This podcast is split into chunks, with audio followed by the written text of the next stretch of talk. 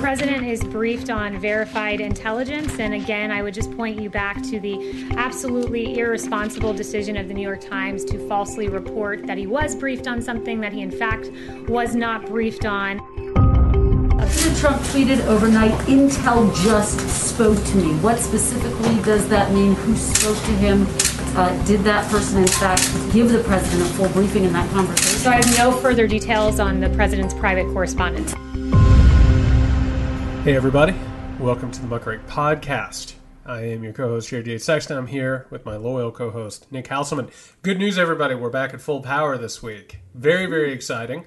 Less exciting is what we have to talk about. We have to start with one of the more shocking scandals of a United States presidency that we've seen maybe ever. I don't know. I've lost track of how to really rank these things, Nick. So for those who are not familiar, just to get people up to speed, the New York Times released a very well, thoroughly researched report that said that our good friend, Vladimir Putin, our ally, Nick, our ally. What a nice guy. What a nice guy. One of our president's best friends, or, you know, the guy who holds power over him, has been paying bounties on the lives of U.S. soldiers in Afghanistan. And that Donald Trump has apparently... Well, we got to get to that. He has either known about it and not commented on it, or the president of the United States has not been briefed on this major situation. Both are bad. There's no good situation in any of this. But I don't know about you, Nick, but it feels... what's the word? What's the word where you betray country and do... That's right, treason. Treason. Treason. Your tongue. Yes, treason. You know, this is... It's almost like we don't have enough time to have another impeachment process, unfortunately, I don't think. But this would have been... nice if they could have somehow foreseen that COVID was going to happen and then this was going to happen. They could have waited, put it all together, and have a nice impeachment trial that would probably have swayed somebody. I know you'd argue it wouldn't have changed anything, and maybe you're not, but at the very least, there's lots of time to have Benghazi number of investigations into this, wouldn't you say? Well, I mean, how many Benghazis are we up to for Donald Trump? Only real.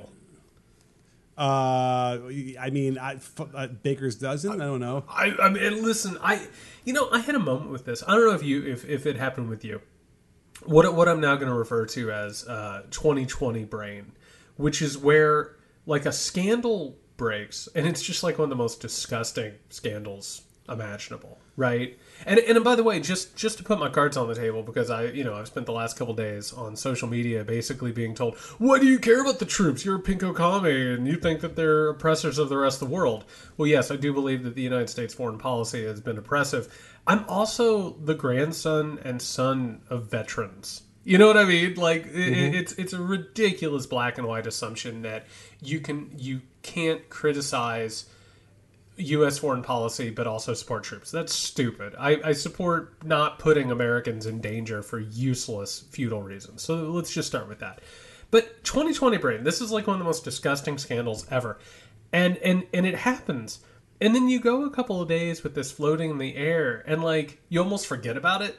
You know what I mean? Because it's just like, well, I mean, all these things, nothing ever sticks to this guy. But then you forget, like, he's legitimately, because he's like best friends with Putin and because they're authoritarians who are on the same page with the same sort of goals, which is dismantling their countries for parts and, you know, enabling oligarchs and their own power and profit. You forget. I mean, it's treason again. And sitting around with this thing, it's just like when it pops up in your head, it's just the most like shocking thing you can imagine, really. Well, let's pull this apart because there's some moving pieces here. They had captured... Or actually, I'm not even sure they captured, but the intelligence came in Afghanistan, finding in these villages immense amounts of cash. And I believe it was U.S. cash, which was like a real big red flag to them because this kind of stuff is usually given out by us, not by anybody else. And they couldn't quite figure this out. So they go and they start interrogating some of the Taliban that they've caught to find out, well, you know, where is this money coming from? And, of course, they report back that, you know, it's coming from the Russians, and Putin is trying to pay them to, you know, pick off American soldiers. I mean, are we up to speed at this point, Jared? Yeah, I mean, this is all dead on. And also it's been confirmed at this point that at least one soldier has been confirmed to have been killed for a bounty. And by the way, these are not... When we're talking about intelligence officials, we're not talking about, like, Adam Schiff's best friend. We're talking about dyed-in-the-wool... Like, a lot of these people are war hawks, you know what I mean? Like, these are people who, like, are true believers in what the military does and what foreign policy is. Multiple confirmations from multiple sources and multiple publications at this point have confirmed that at least one person that they know of has been killed for money. At least one. And chances are many more. So here's the thing we have to decide, because, you know, clearly there's we've seen the reporting that's never been disputed. So I'm taking it as fact of how they deliver the presidential daily briefing to the president, which is now the presidential in cartoons, bi-weekly. Right. Yeah. with his name as many times as possible, so he doesn't lose attention. Yeah. So yeah, it's a PWB, whatever, presidential bi-weekly briefing, whatever it is. It's not even a briefing anymore because he doesn't read anything. He simply has to be presented orally with a report. But we know without a doubt for certain lockdown fact that they will withhold information from him when they glean that will make him upset, primarily about Russia. That was written in 2018 in the Washington Post, never disputed. And it makes it certainly a lot of sense to me, because you hear how he behaves in the White House, and you know he would just wig out when he hears these things about Russia. So I would imagine that what happened was they probably buried it in the report on page 50 or 60, knowing he'd never read it, and they simply didn't present it to him when they were speaking to him during these briefings. First of all, this is Cold War level shit. You know what I mean? Like, this is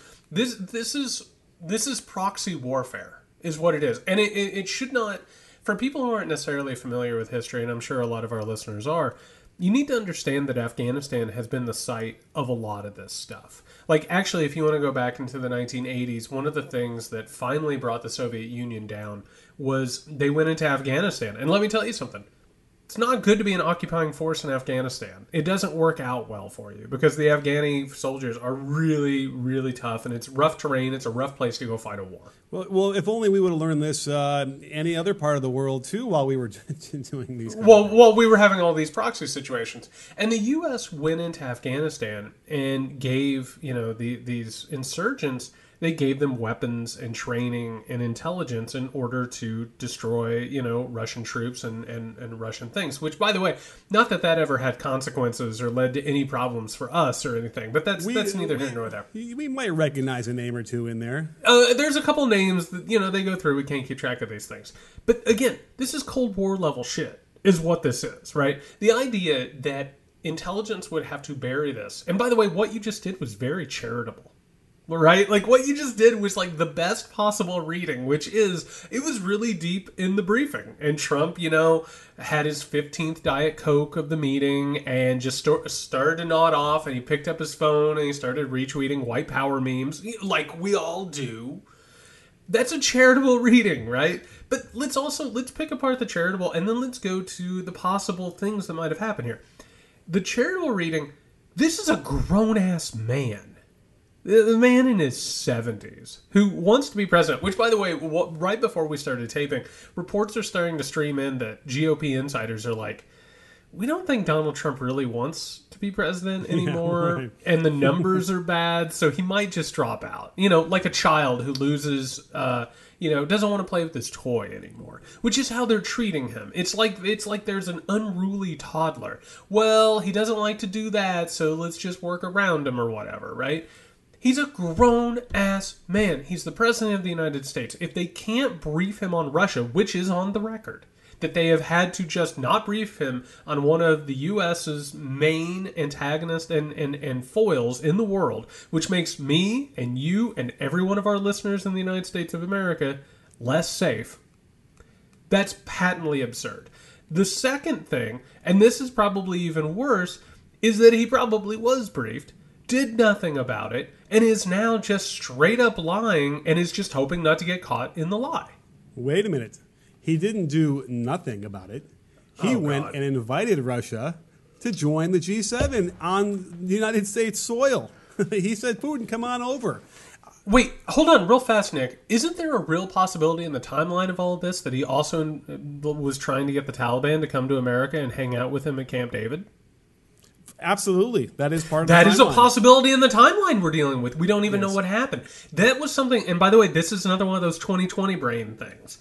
A lot of people have forgotten that. He wanted to be the person who ended all of the hostilities over there. He just wanted an award, right? This is why he asks everybody to like put him up for the Nobel Peace Prize. He wanted to be the person who brought in the Taliban. So that's another reason that he might not have wanted to have anything to do with this. He might have wanted an award. He might have brought in somebody who is engaged in a bounty for U.S. soldiers' lives with Russia and has buddied up to both of them. Real quick question, Nick. Why would a person who is president of the United States of America and has taken an oath to protect the Constitution and also look out for the safety of all of us, what mindset would have to be there for that person to engage in everything that we're talking about right now? What is the psychological profile of a person like that? I think it's called a hostage. It's crazy. This person doesn't care about America whatsoever. It is the most dangerous, destructive, narcissistic personality you could ever imagine as president of the United States. And it's what we're watching here. It is beyond disgusting. Oh, and that's the thing is every intelligence officer or anyone who's serving the CIA, they're coming out and really upset about this as well because, again, it does put everybody at risk, especially the troops. And we're going through this whole thing about how the troops are so important and how he defends them. And yet over and over again, there are so many instances where he doesn't give a shit about the military. He doesn't want to take, do anything to keep them safer anyway. And so, the only thing you can take from this is that he is being held under some sort of spell by Vladimir Putin. Even the thing with Khashoggi, when he was murdered and he just simply shrugged his shoulders on that and didn't do anything, I don't think we would ever expect. He covered it up. It wasn't even that he didn't do anything. He helped cover the whole thing up. It's incredible. Yeah, and all for money, all for some sort of deal he was trying to do. And we see it with China. We see it with Russia. So this is This is why he never should have been elected in the first place, why many people had already seen this was going to happen. And that is what's so frustrating about this is that it's not making any like waves, in politically, really, for him. It's very strange. Although I suppose you could argue that his poll numbers are like dipping and going down. But I don't think he, by the way, to address the point you made earlier, I don't think he has any intention of like bowing out of the race or blowing it up sort of on purpose or subconsciously to lose. I think, again, he is so concerned with being prosecuted that he thinks he needs to win.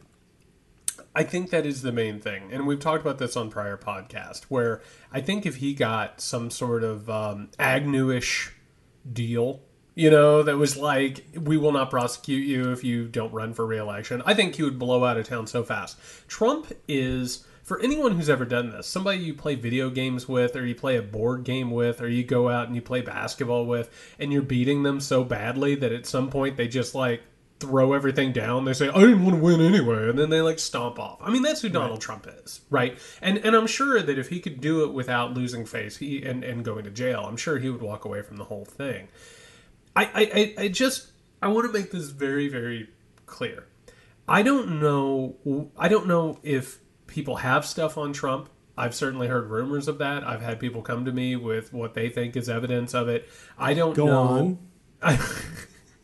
Hey, I'm a responsible journalist as well. That's all I'll say. 2016 was a hell of a year for me. I'll just throw that out. That was an odd year for me with a lot of stuff coming my way. But I don't know if there's blackmail. I don't know if there's mob ties. I don't know if it's financial. I don't know if it's just that him and Putin have the same authoritarian worldview. I mean, authoritarians find each other like, magnets and steel. They love each other because, they're all these really, really fragile, brittle, authoritarian, insecure, man babies. And they all find each other and they work for each other time and time again. I don't know exactly what's happening. All I know is that we can never call the Republican Party the party of national security again. They have just failed time and time again. And we, by the way, we can spend the rest of the podcast going over one case after another. We can start with our good friend Ronald Wilson and just go, selling arms here, doing this here. the times that they put people's lives in danger without the needs that they need, without, any thought about what might happen to them. They don't pay for their health care when they get back here. They don't take care of them. They use them and abuse them and throw them out. The Republican Party cannot be known as the Party of National Security anymore. Number two, anybody who has any doubt about this, look at it on its face. Look at the evidence. Donald Trump doesn't care about troops. He doesn't care about America. That's just the bottom line of this thing. He does not actually care about America beyond what it can do for him.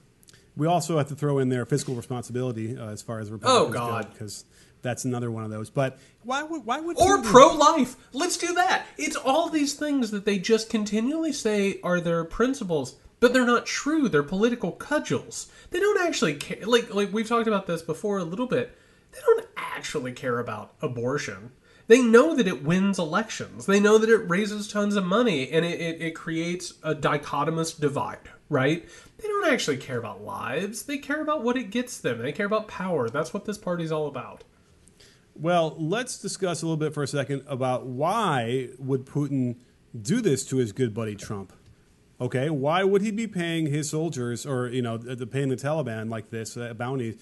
I don't think that the Taliban needed a lot of incentive to shoot at the United States troops anyway, right? But I'm kind of curious about that. That would be probably a Republican talking point. No, by the way, no one is arguing this yet, but I suspect that they would.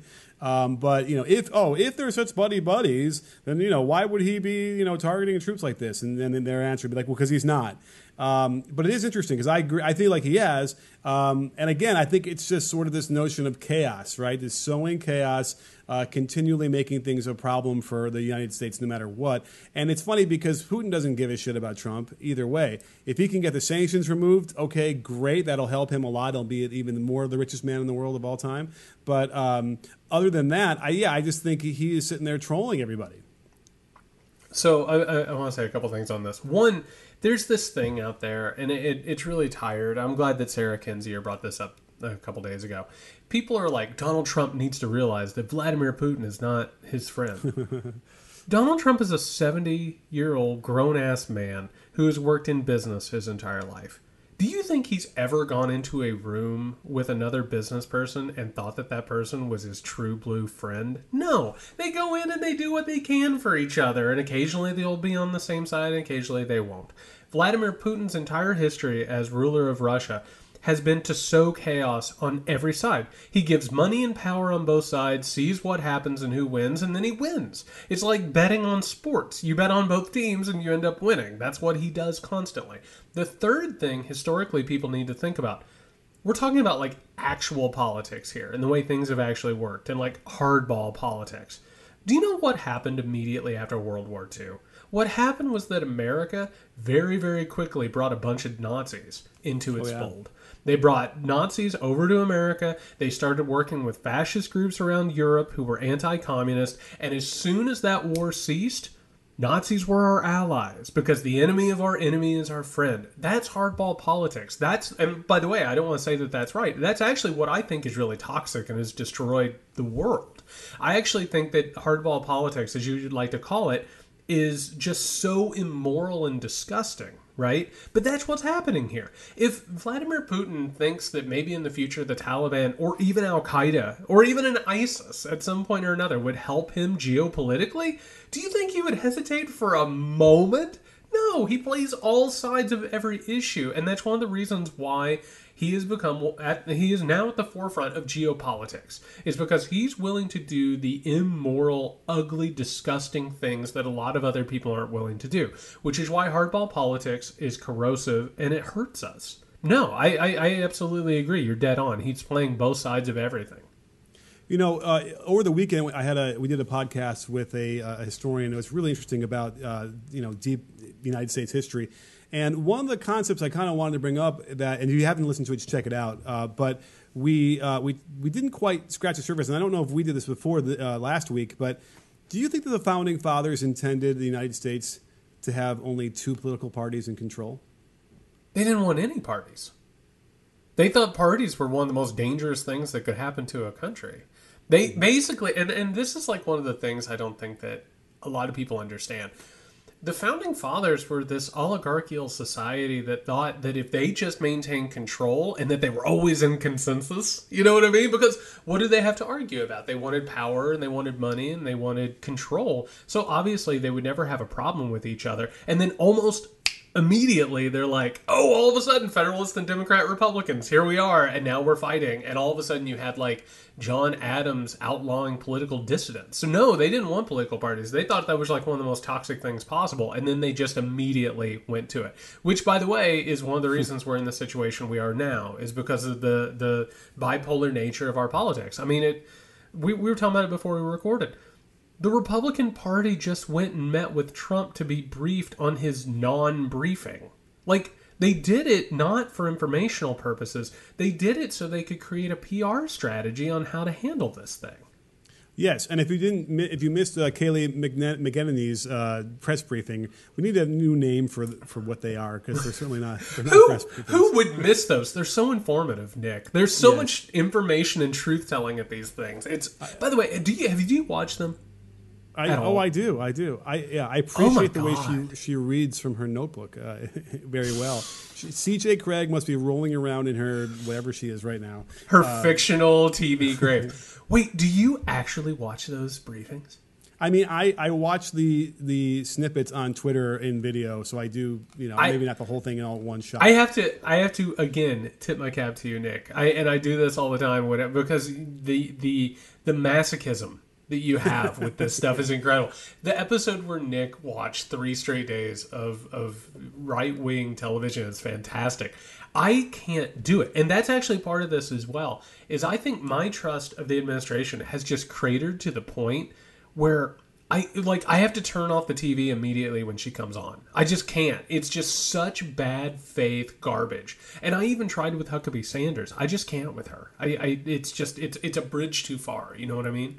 Yeah, she's worse. And so I think Kayleigh's worse than Huckabee. Although, you know what? Actually, my wife and I were watching it maybe this weekend, and she turned to me and said, you know what? I think I hated Huckabee worse. But even still, she's packaged. Kayleigh's packaged differently. And, in fact, people are now, have turned to just complaining about what she's wearing and how inappropriate that is now. But the point is that she tried to clean this up a little bit about what Trump said last night versus what she said today and what they learned. And what you're getting and what the gist of this is that she's saying that, it was unverified, and people never give unverified stuff to the president in a presidential daily brief. Of course, don't you know this? Now, that said, if that was the case, then Obama would never have gotten briefed about Osama bin Laden and where he was hanging out before they took him out. Like, that's how ridiculous that statement is. That is one of the most dumb shit excuses that I have ever heard. Can you imagine? Okay, Nick, you've been a leader of men. Okay. You've been in positions of authority. Does anyone in authority not want to know what's going on? And by the way, I don't even that's even dealing with what she says as if it's real. And actually I don't know. I think it's a dumb shit congressman from my home state of Indiana who just came out and said this. He went to the briefing and he was like, yeah, This was an ongoing investigation, and because the New York Times brought it to our attention, it's going to put troops in harm's way, which, again, is such a dumb shit answer. And even if you want to be charitable and believe what they're saying, that is nuts. The idea, it hasn't been verified. What are these people talking about? It's such grasping at straws. And again, it's boot-licking madness what these people are involved in. Obviously, it's been verified. The intelligence communities not only went to Trump with it, they were so frustrated by the lack of response that they started leaking to the New York Times. Do you know that the intelligence community hates leaking to mainstream media? They don't like to do it. It's like putting a honey badger and any other animal in the same arena. They hate each other. Their goals are completely antithetical to each other. Well, but I've posited this before, where I've said that oftentimes in my mind it's the intelligence community that is the last stopgap measure against the corrupt government, and we saw that with Deep Throat and Nixon. And we're seeing that now. And so I almost take solace in the fact that thank God that we do have those things, because that's clearly what's going on here. And a great point that you made is that these things leak on purpose. right? These things leak when there's such, you know, we wouldn't have found out about Vindman and the whistleblower there without a leak. We wouldn't have found out about this. We wouldn't have found out about Watergate, all these different things. So it's really important. And the interesting thing is what they're parsing, what McEnany is not parsing is Trump tried to say last night that the intelligence, that there was no, that it wasn't verified or anything when he checked in with the spooks or whoever he was talking to. And she then today was like, he was not briefed, he's not been briefed. So what is it? Did he talk to the intelligence community and did they say, oh, it wasn't verified, we're not going to tell you about it? Or did he not talk to them at all, which is what she's saying today? It's a shit show. They can't even get their story straight. You are asking, again, for logic in an illogical situation. There's no story that they can give because there's no way to do anything but admit malfeasance. Right. It's just the truth. They probably knew about this and then hid it because Trump loves Putin and doesn't want to throw dirt at him, which means that he betrayed his oath, which means he shouldn't be president, and he put people at risk, including us and the troops. How many military and intelligence leaks do you remember under Barack Obama? Jeez, not many. I mean, I'm trying to think. Was the thing at the border with the guns and the cartels, was that a leak? I can't. Oh, remember what was that? Was that it wasn't Rush Hour? It was Fast and the Furious, right? Yeah, right. Because that was like one of those like, we're gonna go down to Cuba and kill Fidel Castro with like a poison cigar type operations, right? Yeah, right. It's the type of things that the CIA operatives dream up when they've had one too many scotches in a hotel bar, right? Right. This is not what they do. The intelligence community is not like, it's not the deep state. It's not a bunch of Antifa radicals who, you know, are studying up on their Marxist manuals and are like, how do we bring down this truth-telling president?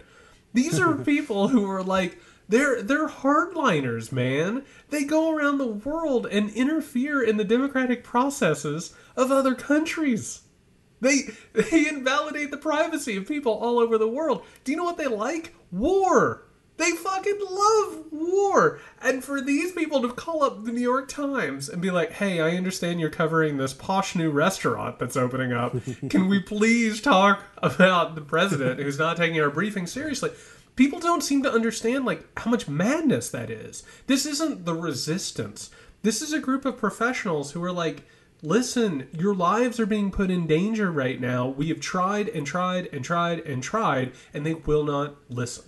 Well, imagine having to make some of the most important decisions, policy-wise, security-wise, as the most powerful person in the world, and not have information vital to make these decisions. Constantly not having this information. And apparently one of the reasons why they cut back on the number of presidential daily briefs is because he would just argue with them when they would present him with information, factual information that was gleaned from all these different sources and washed and cleaned and verified and looked at. And if it's getting to him, it's going to be close to being factualized, if not completely fact. And he would argue with these people. And they eventually were like, well, you know what? We're going to have to do something, and we'll cut these back because we don't want him so upset. We can't have the big guy, you know, having an aneurysm every time we try and brief him on something. By the way, for those who aren't familiar, we do have a YouTube version of our show where you can see me taking off my glasses in just utter despair and frustration right now. I want to.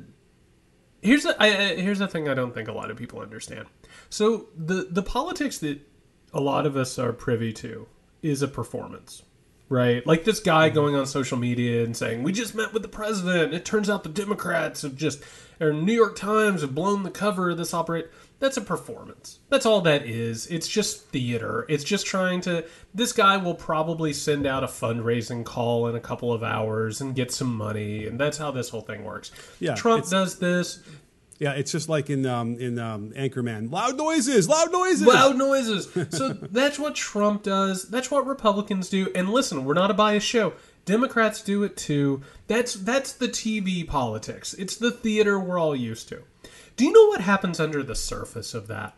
It's this group of professional, serious people who have no time for any of this stuff. And I want to remind people, because again, 2020 brain, Trump reality.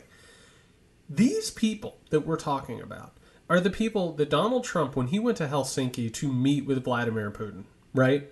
And after everybody, and it doesn't matter if you're Democrat, Republican, Independent, every one of these people came out and said, we know that Russia interfered with the 2016 election, right? We're not saying that there was collusion, any of that stuff. We know this for a fact. Donald Trump went to Helsinki, shook Vladimir Putin's hand, and in front of the world took Putin's side and said, exactly. Nick is now taking off his glasses. I want to point something out. He threw them under the bus. He betrayed America in that moment. And do you know what these people did the next day? They came into work and they went right back to work, right? And they have been working behind the scenes, doing what they think is right. And then it's just like, eventually it's like, well, what do we do anymore? These professionals who have no interest in going on Twitter and yelling at people and revealing that they have a secret son named Nestor, you know, these people who aren't interested, these people who aren't interested in, you know, their next campaign ad is they throw up a, you know, a bill or Obamacare and blow it up with an AR-15 or, you know, paint shit on their faces, whatever. These people who are just stewards of a liberal democracy show up for work, they do whatever, and even though they got betrayed on the world stage, they still showed up for work. And here we are. You're exactly right. They're like, we can't even brief this guy for him yelling at us and telling us we're wrong. We're just telling him what he needs to know to make good decisions. He's not interested in good decisions. He's not interested in the actual process of government. That's not what any of this is about to him. Yeah, well, the really old 85-year-old, you know, intelligence community members must think that they're really a bunch of wimps now because they took JFK out for not agreeing with what he was doing. But that's neither here nor there. But here's what I think you forgot, Jared.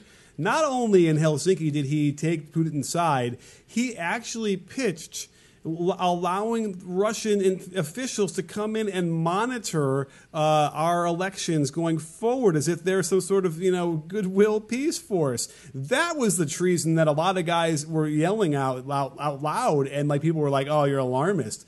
But imagine that. And then he was going to, you know, who was it, Mike Moore, our former Russian ambassador, Morell? He was going to like turn him over to the Russians to interrogate him and stuff like that. I mean, this is how scary this guy is. And I'm sure all the intelligence community, all the CIA guys must be like trying to figure out even greater ways to make sure that he doesn't get elected again. You know, we've been getting a lot more listeners. So this is one of those things that, you know, every now and then we have to bang the drum on this and make sure everyone's on the same page. Nations aren't really nations anymore. It's not the way that we used to think. Like, when it comes to somebody like Donald Trump or Vladimir Putin, you and I sit here and we're talking about America, right? We're talking about our experience growing up in this country. You know, I have problems with this country. You have problems with this country. Our listeners have problems with this country. But I feel a patriotic duty towards the country, right? I was born here. Like, I've had certain privileges here. There's a part of me that's like, I have to fight to make this country better. If a foreign enemy came to me and said, help me betray this country, I would report them immediately, right? We look at countries as if they are nation states, as if they are sovereign places. Donald Trump, Vladimir Putin are post-political. They're business people. They look at countries as operations. They look at, oh, how do I use this place to strip it down to bare parts and sell off everything? And, you know, basically it's an international consortium that goes through and figures out the way to make the most money. They are not loyal to a country. They use the country, the idea of the country against us. That's what Make America Great Again is. Oh, if you reelect me or you elect me, I'll make America great again. He's not interested in making America great again. He's interested in using America.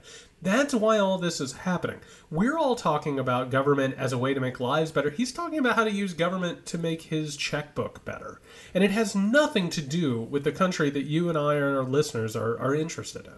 You know, it's a fine line between global corruption and progressive globalism, right? I like to look at this as, you know, we're not necessarily nations either. I think there's a progressive ideology that, you know, we're all sort of part of the same globe, right? And, you know, even with the trade, China makes the clothes, Mexico's doing the parts, we're going to do the innovation and tech, you know, and so on. And I almost feel like what you're describing is sort of what Trump sort of feels the same way, but just more like he's looking at it as a carcass versus countries. It's what you just said is really interesting, and this is one of those things where I kind of wish that we had like a 7-hour podcast to get into this, right? Because what you just said, it's really fascinating, because Trump and Putin and everyone under them, everyone from Alexander Dugin to Steve Bannon, they all go after globalism. And they're like, oh, globalism is destroying our countries and who we are as a people. They're not actually interested in destroying globalism. They're interested in taking it over, right? They're like, eventually, like, we'll have a rise of ethno-states where, like, only Americans, which are white Americans, and only Russians, which are white Russians, right? They'll eventually have it out, and we'll have a new Cold War, and one of them will win the global system and take it over. Globalism as it is a caste system. What you just said is interesting, which is that America will take care of tech, and China will do this, and Mexico will do this. What we've done is we've taken nations and we've been like, oh, you're a second-class nation. You are now going to handle all the industry, so Americans don't have to anymore. The truth is that doesn't really work, right? The way that it's set up is faulty, but you don't have to have a dichotomous decision. We don't have to be on this podcast and say, you're either a globalist or you're with Trump, which is insane. Right? Like that. And that's one of the reasons why we did this podcast in the first place, is there have to be nuanced views. There are better things than globalism, but being anti-globalism doesn't mean that you become a white nationalistic alt-right troll, right? Or like a fascist neo-Nazi. And that's what they've done. That's the simple language and propaganda that Donald Trump and Bannon and Putin have created. And we don't have to live in that. It's like a really insidious idea. I think the worldview that JFK had laid out, I think, was the ideals that even today a lot of progressives will still, adhere to or look up towards, because there was this notion that we want to make sure that we can elevate everyone's positions across the globe and not be oppressed. And, and while it might not be democracy like we know it, there are some basic human rights being involved here. There are opportunities for people that could, make money, make money. I don't want to say like money, but sort of get themselves out of poverty and have a opportunity that they deserve as humans. And that is a very, very threatening position to take. Obviously, it was very threatening back then to a lot of the hawks who would want to, continue war and not sort of – it's a zero-sum game for them and for Trump. And that's a real frustrating thing, because it just seems logical – again, there's that word that we would want everybody to have the same opportunities that we would have across the globe, to live and, well, pursuit of happiness. First of all, you're the best co-host in the business. Done. Period. Because you just took this podcast in a direction that I didn't even expect it to go, and we need to talk about this. So, what modern president heroicized John F. Kennedy? Clinton. Bill Clinton saw him. Everybody knows that one of the most famous pictures is Bill Clinton shaking John F. Kennedy's hands.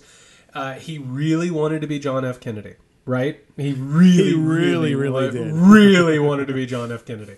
Now, one of the things about Clinton that we need to understand, and I'm so glad that we've now gone down this globalist rabbit hole, because this needs to be talked about. Why not? We had another segment? Screw it. Let's do it. Oh, we'll get there. We'll get there. Well, maybe we will. Who knows? Yeah. Again, best co-host in the business. Okay. So Bill Clinton comes in 92 and beats George H.W. Bush. Right? So he comes in, and one of the first things that lands on his desk is a thing that George H.W. Bush has been working on. It's also a plan that was spearheaded in the 1970s by Ronald Reagan.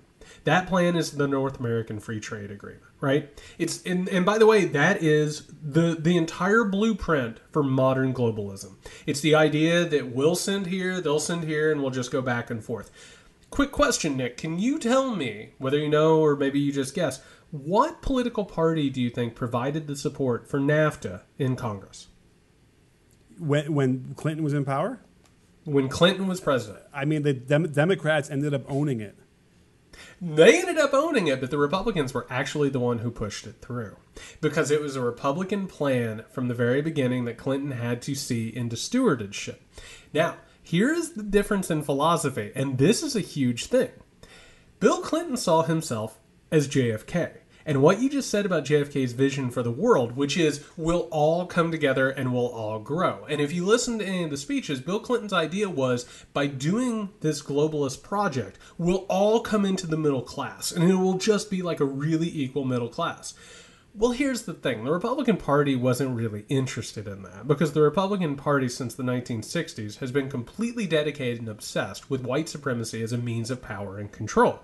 So they push through NAFTA, and all of a sudden we start having this realization of, and by the way, let's go real deep, Thomas Jefferson's idea of an agrarian America.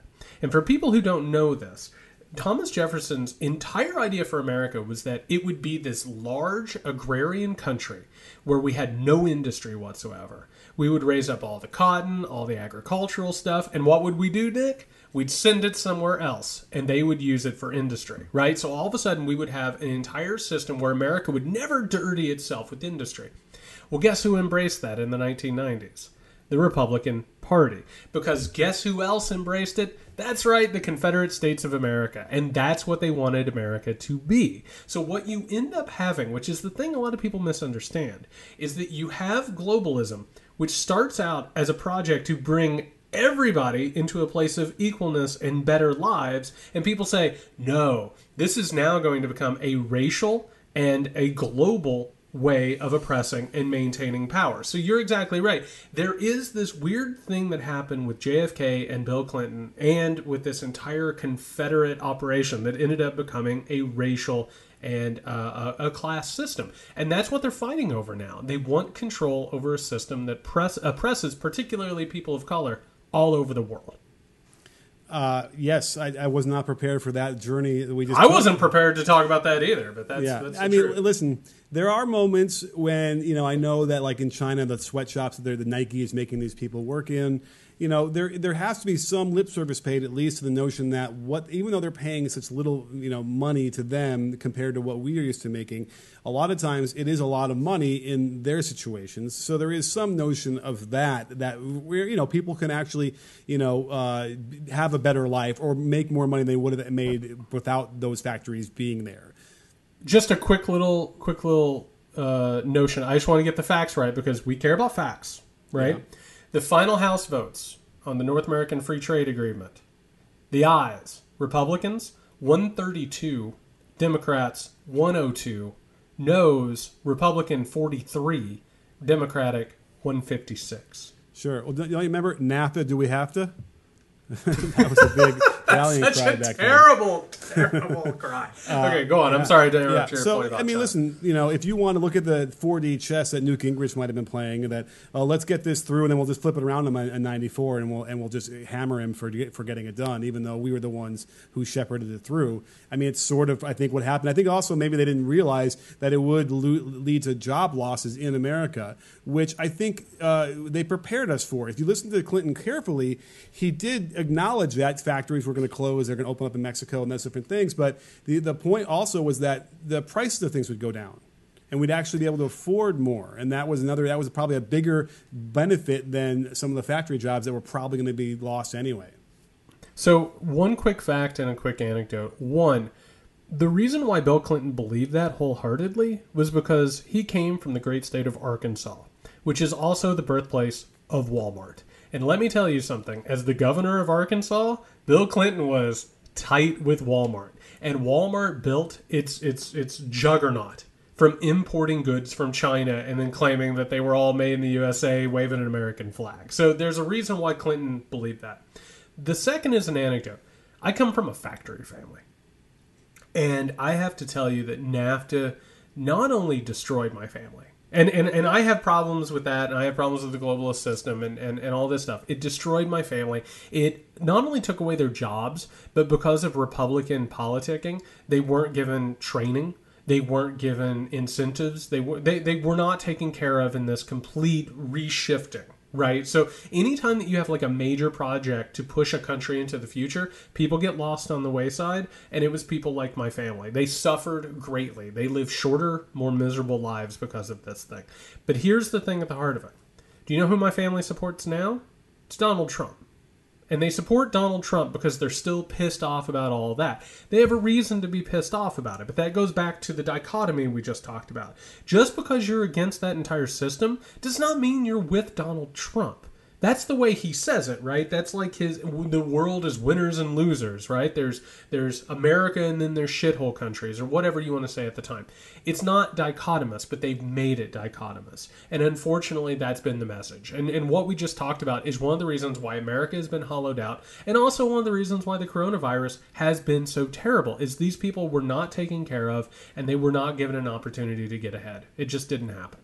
And meanwhile, during the epidemic, we're having the billionaires making hundreds of billions of dollars more and really just feasting on this situation, whereas we're now approaching, I don't even know the numbers are for unemployment, and really devastating a lot of the people in the service industry, and it'll be worse as we go forward, which is an interesting dichotomy to the people who, again, making all this money and who are doing well, because we got to see firsthand a little bit of how they react to the groundswell of upsetness that we're seeing. Because remember, the one thing that we were talking about in the last few weeks has been what's the Venn diagram between Black Lives Matter and anti-Trump when we're talking about these protests.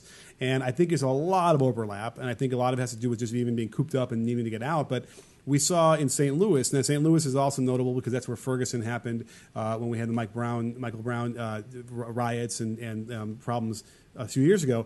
But we saw a couple in one of the fanciest mansions imaginable, in my mind. I mean, I saw the interior of this thing. This is amazing. And maybe you want to fill us in and paint the picture with your more of your flair for the description, but they basically they're marching down the street in front of their house, and they have to get out their AR and their little miniature pistol and start menacing the crowd. I'd never seen something like that in my face like that. So they run out. These people, they run out.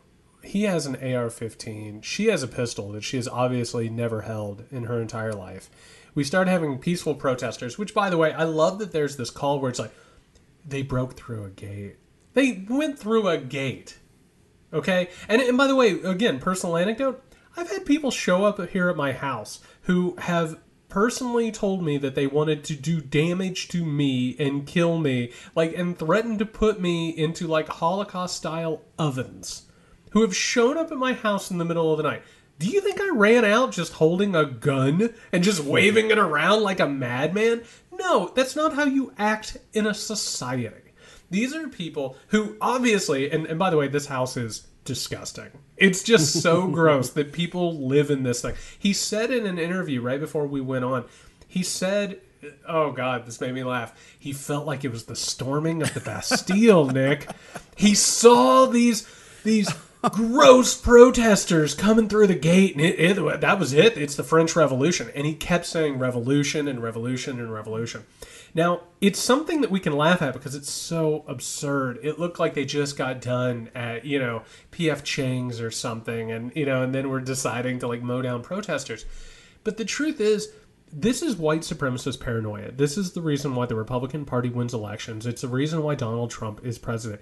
They have been radicalized into believing that African Americans, first of all, hold the potential for mass chaos at all times, right? This is why we need law enforcement who's willing to kill them and take them down all the time. It's why they need military-grade weaponry. Dude, can you imagine running out of your house as like a parade of people playing instruments and singing chants? Can you imagine running out with an AR-15 and just being like, here we are. This is where we're at. I mean, first of all, the guy, they're barefoot, and he's wearing a pink polo and his ironed pleated pants. I mean, it was unbelievable. And then the wife comes out, and she's holding her gun. The bottom line is these two people should not have guns because they don't even know how to properly hold them. And she's holding it like it's tea time or something, like as if it's like saucer of something in her hand. That's going to go off without a misstep somewhere. We're lucky somebody. She didn't shoot somebody. Right. Very lucky. And by the way, again, an anecdote. Listen, I'm a gun owner. I am. I've inherited a bunch of guns from like my father, who was like the type who just bought a bunch of guns. And let me tell you something. My family has moments of just really offensive behavior. I've heard them say fascistic stuff. I've heard them say unbelievably fascistic, racist stuff. Do you know what real gun owners talk about when they give somebody a gun? They talk about safety. Like, right. I'm talking about people who one moment will tell you that Black Lives Matter is a terrorist organization, and then they'll be like, no, son, you really don't point that at people, and you don't keep your finger on the trigger unless you intend to shoot it. It's insane to me that this happened. This is obviously a couple of people who feel very guilty about, internally and subconsciously, maybe they don't even understand it. They feel very guilty and endangered living in this, it's not even a mansion. I think mansion actually underplays it. It's a palatial estate. Yeah. Yeah. Right. By the way, when I saw how much it cost, and if you know what the real estate is like in LA, it's like the most bargain basement deal of all time. It's St. Louis. St. Louis. And by the way, this is why people keep listening to this podcast, Nick, because it just keeps churning. Do you know what hollowed out St. Louis? Not just NAFTA. It's operations like NAFTA, right, that have created places in the Midwest where this has happened. And by the way, why do they not feel safe? Oh, yeah, because they live in a city where people are oppressed, and they know that people are oppressed, and that a spark could possibly lead to bad things. So what they did, there's a long American history of this thing. The country was founded on it. The founding fathers were not supposed to create a constitution. But do you know how they got it ratified? They went out and they said, yeah, it was kind of a coup that we pulled off, but do you really want to face an uprising of slaves? Do you really want to face Native Americans on the warpath? And everyone's like, yeah, I guess I don't. So I guess we're going to ratify this thing. It's so absurd. And I know we can laugh at it, but it's also very telling. We've had people shot. We've had people murdered. We've had people running out with knives and weapons. I mean, this thing just keeps getting worse and worse and worse. And what's going to set it off is going to be white supremacist paranoia. That's just what it is. And that's what Trump and Fox and Republicans have been selling for years. Yeah. I mean, and we're seeing even instances of like just the N-word being angrily thrown around.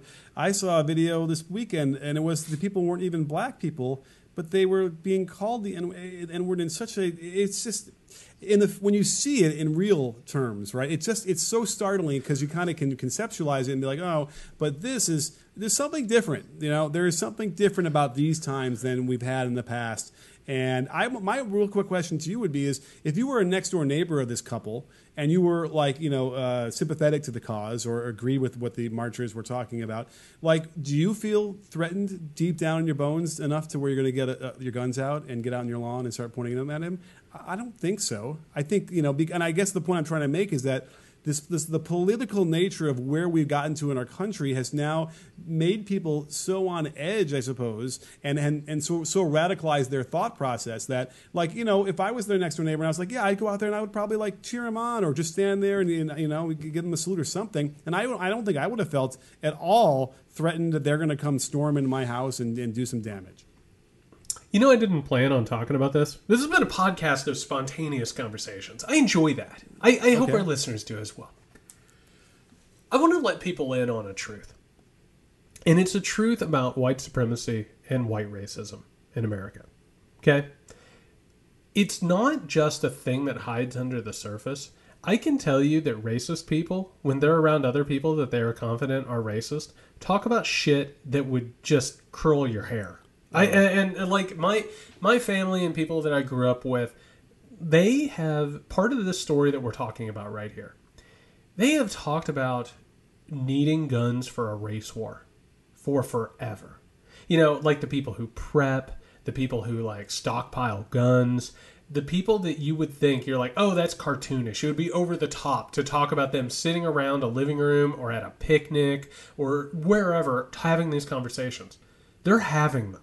They literally are talking about, oh, the African-American population, well, they don't say that, but, you know, the black population in America is getting out of control, and eventually these Marxists and Democrats are going to lead them into a revolution, and what are you going to do, or the New World Order, right, or the UN, or whatever racist conspiracy theory or whatever.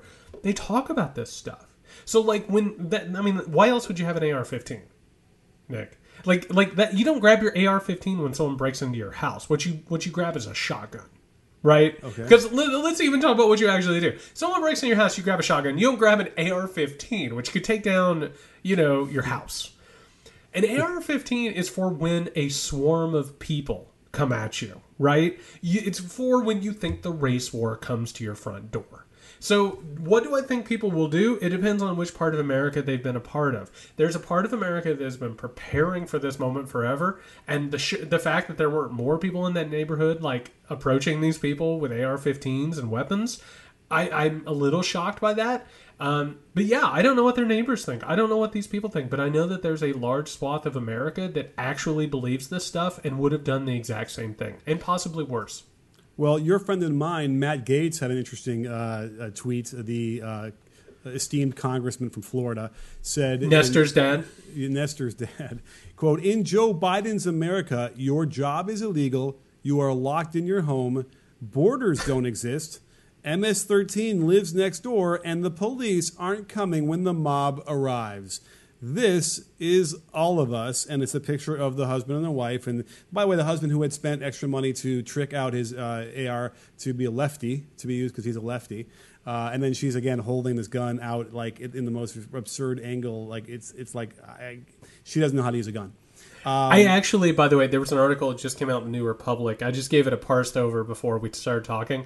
The person who wrote it says that it's not actually outfitted to be a lefty AR-15. Oh. He just... didn't know any better, which just makes it all that much better. Never mind then. I don't know much about guns, but okay. Can I ask you a question for clarification? Because this is one of those things that I actually think Democrats are failing on because they don't want to talk about it. So Matt Gaetz says that in Joe Biden's America, the police won't come and help you. Nick, in the interest of non-biased communication and fact-telling, what Democrat of the last few decades has spent more of their political capital trying to raise money and funds for law enforcement organizations? The esteemed senator from Delaware. Senator from Delaware, Joe Biden, who has staked most of his political career talking about getting tough on crime and getting more money for law enforcement. Listen, I know that people are hearing that who are planning on voting for Joe Biden that don't necessarily like it. It's the truth. So if you want to live in Matt Gaetz's world where Joe Biden is an Antifa... rioter in the streets, you can. But that should show you how these people are not only not serious, they're not even approaching serious. They're jokes. They're engaging in that theater that we were talking about earlier. They're not actually engaging in any reality that resembles our own. Let me ask you this. Who's the president right now? Whose world is this that's been shaped? So how can Matt Gaetz argue... Nick. Okay, he's fighting the deep state so hard he can't do anything else. He's presenting an example of what is on the ground now in reaction to something as if Biden was in the White House now and already had done all these different things they're talking about. But no, they've had the 4 years of Trump. This is Trump's world, not Biden's world, that these people are living in. That is probably the biggest takeaway I took from that tweet, was that what are you doing? You know, you can't sort of accuse somebody who's not even in power of doing these things that exist today because it's the guy that you're supporting that's doing this stuff. That's the craziest part of it. That was probably too logical, and maybe that took a couple extra steps that people might not be able to follow. But it's just mystifying. It's almost like blaming your opponent for starting globalism when you were the ones who constructed it, pushed for it, and voted for it. Because what we're talking about is the fact that... And by the way, I assume... We've never talked about this. I assume you probably watched The Daily Show in the past. I mean, we're a couple of, liberal hip people cats in America. Yeah, you watched The Daily Show, right? On occasion, I've been known to watch. Okay, so back in the day when Jon Stewart hosted The Daily Show... One of the most popular segments that they would do constantly is showing Republicans shifting what they said and what they believed. One day they're for this, and then when they were in power, they were for this. And it was just back and forth.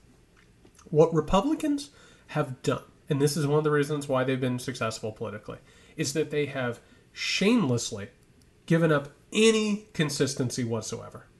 That's how they gain power. It's one moment, whatever is good for them politically is, they'll change it the next minute depending on. It's malleable politics. There's a reason why Donald Trump says one thing in the morning and says another thing in the afternoon. And you couldn't actually pin down Donald Trump's politics besides saying that it's racist, xenophobic, and occasionally it switches around, right? They're not a party that has a consistent philosophy. We joked about it a couple times already. their platform for their convention, they plagiarized it from the last one when Barack Obama was president and still refer to the president in power as if it's a negative. They don't care. They're not consistent. They'll do whatever they have to do, which is one of the reasons why this party needs to go away. It has given up any grip on good faith politics and anything approaching actual working towards something better. All they're interested in is power. That's it, period. I'm sorry that it comes down to that simple of a thing, but it does. My neck is now hurting from nodding so much the last minute of what you were saying. Yes, and that's why you should watch it on YouTube, because it's so much to see. But it is that you said it exactly right. The malleable notion of this, and here's the thing, the people that they're trying to absorb into their tent are not malleable, right? They have very distinct ways of seeing how the world is supposed to be, and they're not interested in changing one iota. But if you can feed them the crumbs of what they want to hear here, and then hopefully they don't hear the opposite of that later on that night, and they probably or they'll be able to rationalize it away, then you can maintain this coalition, which again is not a majority of the people. And last I checked, I thought that the government of the United States is supposed to represent the will of the people, the majority of the people. I thought that was supposed to be how it was supposed to, how it was set up, but that's not how it works. I get nostalgic about our relationship and the conversations that we've had. It's such a rich relationship. I get nostalgic about it. One of the things that we've talked about a lot, and it has been brought up a lot, was my experience reporting on the Trump campaign and you trying to discern the line between the Trumpist and the Republicans who work with the Trumpist, right? And where that line is and what that number is and where we believe it is. Because I actually think it's a really important conversation. I do. One thing that I wanted to point out that I thought was really important, and actually, I don't write textbooks. I write books that have history in them, but maybe I'll write about this at some point. That video that Trump retweeted from the villages with the retirees and their golf carts supporting him, and like within the first 10 seconds, somebody yells out "white power," which is just, first of all, who says white power? Who says that all the time? Neo-Nazis. Yes. Right, that's their calling card. It was in jest. It was so funny. But that's the whole point. That's where they come together, right? It's those retirees who have been wearing, elephant buttons for forever. And meanwhile, when they're hanging out with their friends and playing pickleball, I don't know what the hell this thing is, or bocce or whatever. These are the ones who are like, well, I'm not racist, but... right? And then they talk about the problems that African Americans present and all this stuff. And they're white supremacists, but they won't even admit that they are. Well, guess what? Those groups have collided. And where they meet in the middle is Trumpism, right? You have neo-Nazis over here who use Trump because he's a white supremacist, probably in denial. And over here you have white supremacists in denial. And they all work together. And now the wall's just eroding. The people who are sticking by this disgusting display are the ones who, saw the neo-Nazis and maybe if you lost the swastika, maybe we could play some pickleball, right? But it right. Turns out that they're on the same side. They just are. I agree. It's really just a profound effect. Now, the only thing I could take solace in is that the older people, and by the way, there's nothing more absurd than the image of some sort of Trump rally being done by these people in golf carts driving in a circle around and around because they're too old to walk, I suppose. It was just so ridiculous. At the very least, though, they're beyond raising kids. So it's possible that they may have done the damage when the kids were young, decades ago. But at the very least, they're not actively training young, very young kids to be indoctrinated to this. So there might be some hope that they're not going to pass this along as easily as the parents of young kids now who are the white supremacists. Yeah, if you want some hope, it's the fact that you have a generation right now and the generation before it that are living in an America where these things are being questioned. They're a lot smarter about politics, and they're a lot smarter about what actual history is and what privilege is and what systemic racism is. So there is hope to be had. I mean, all this stuff we're talking about, Trump betraying the country and all that, I mean, it's rough stuff, but there's hope. And you know what? Speaking of, we try our hardest to make this a hopeful podcast. We try and give you information and, bring you a realist, actual nuanced perspective, but we try and bring hope with it. So we want to thank you for hanging out with us. It's really, really cool that you do, and the support that you give us. You've been doing a fantastic job of helping this show. Again, what we ask, we're not looking for money. We don't have a Patreon, any of that stuff. What we're asking, just please share it. Just, share it with your friends, share it with your social media, like it, subscribe it, rate it, leave comments. Weirdly enough, all that stuff helps. It helps with algorithms, and it's helped build our audience, and it's certainly growing. So we're really, really appreciative. We're going to be back later this week. I'm hoping to do a live stream on Sunday where I'm going to talk to people. So if people are interested in that, come along. Man, it was good to be back here. I missed this last week, so this is nice. Until next time, you can find Nick at Can You Hear Me SMH. You can find me at JY Sexton. Until then, everyone, be safe.